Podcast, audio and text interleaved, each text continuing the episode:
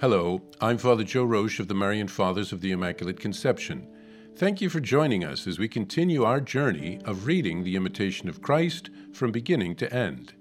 Today, we take up from where we left off, beginning from Book 3, Chapter 42. The 42nd chapter, Peace is not to be placed in men. The voice of Christ.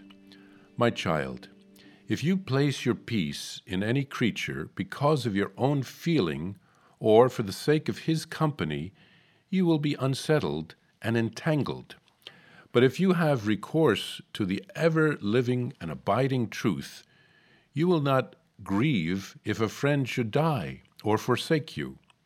Your love for your friend should be grounded in me, and for my sake you should love whoever seems to be good and is very dear to you in this life.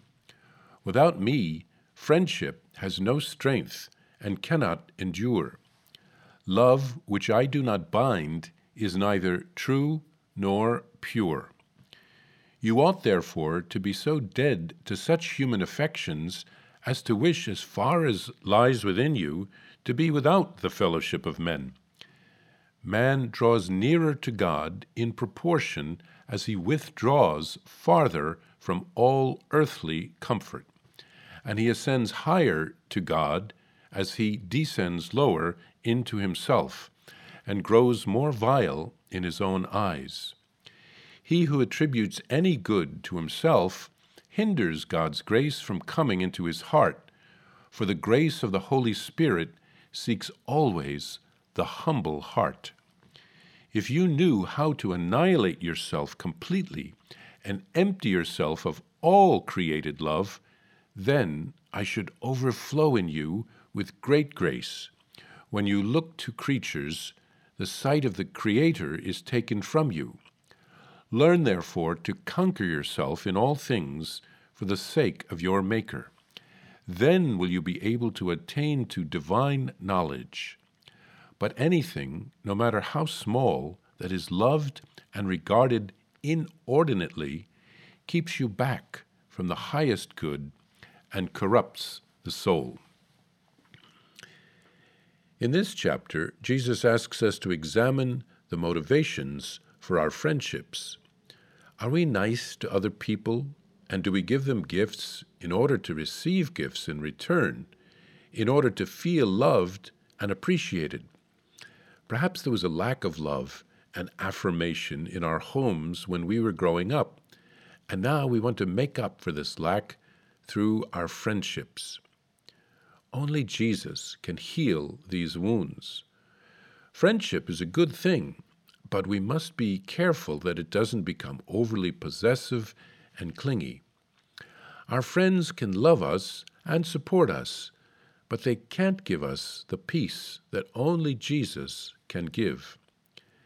Jesus tells us that our love for our friends should be grounded in Him. We want a healthy relationship with Jesus as the foundation of the friendship. If Jesus is not at the center of the friendship in some way, it will not last. It doesn't mean we have to be talking about Jesus all the time in the relationship, but Jesus has to be the foundation and the grounding of the friendship. Jesus has to become the center of our lives. All other relationships are like the spokes on a wheel. Jesus is the hub. He is at the center, keeping all of our relationships in order. As we have said before, this work was written largely for monks and consecrated persons in the Middle Ages. Our podcast is aimed largely at lay people living in the world today, so you will most likely have more friendships and relationships than the average monk in the 1300s. But all of our friendships need to be well ordered. For married couples, the relations within the family have priority over outside friendships. All of our friendships have to respect our state in life, whether we are single, married, consecrated, or a priest. With Jesus at the center of our lives and at the center of our friendships, everything else will fall into place.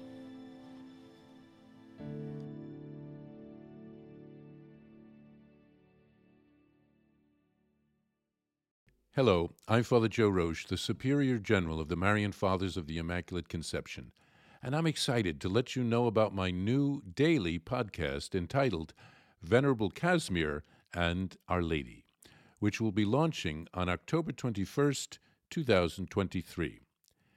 Venerable Kazimir Vyshinsky was a Marian father who lived in the 1700s. We are praying for a miracle so that he can be beatified. He helped to revive our congregation when we were at a low point because of the actions of his brother. He rewrote a Latin handbook by a Jesuit on the 10 gospel virtues of Our Lady. He called it Morning Star, so that lay people would be able to understand it, to imitate Mary's virtues, and to grow in holiness. To access the podcast, simply visit DivineMercyPlus.org or search Venerable Kazimir and Our Lady on Apple Podcast, Spotify, or on whatever podcast platform you prefer. I'm also happy to share with you that you can order a copy of Morning Star on shopmercy.org. That's shopmercy.org. Simply search the phrase Morning Star on shopmercy.org, and you can order a copy of the book today. Remember, every purchase supports the Marian priests and brothers at the National Shrine of the Divine Mercy. Thank you, and God bless you. I invite you to listen to more shows brought to you by the Marian Fathers of the Immaculate Conception. Join us daily for enriching spiritual content, which will help you on your journey with Jesus Christ. Simply visit DivineMercyPlus.org. for a complete list of our shows. That's DivineMercyPlus.org. Are you a Marian helper? Join our Spiritual Benefit Society and start sharing in the graces of all the daily masses, prayers, and good works of Marian priests and brothers all over the world. Sign up is free and easy. Simply visit micprayers.org. That's micprayers.org.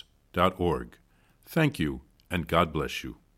Please follow or subscribe to this podcast to receive the latest episodes and updates. If you have been blessed by this podcast, I invite you to leave a review. Reviews greatly improve our podcast ranking and will help spread this podcast to other people throughout the world. Thank you.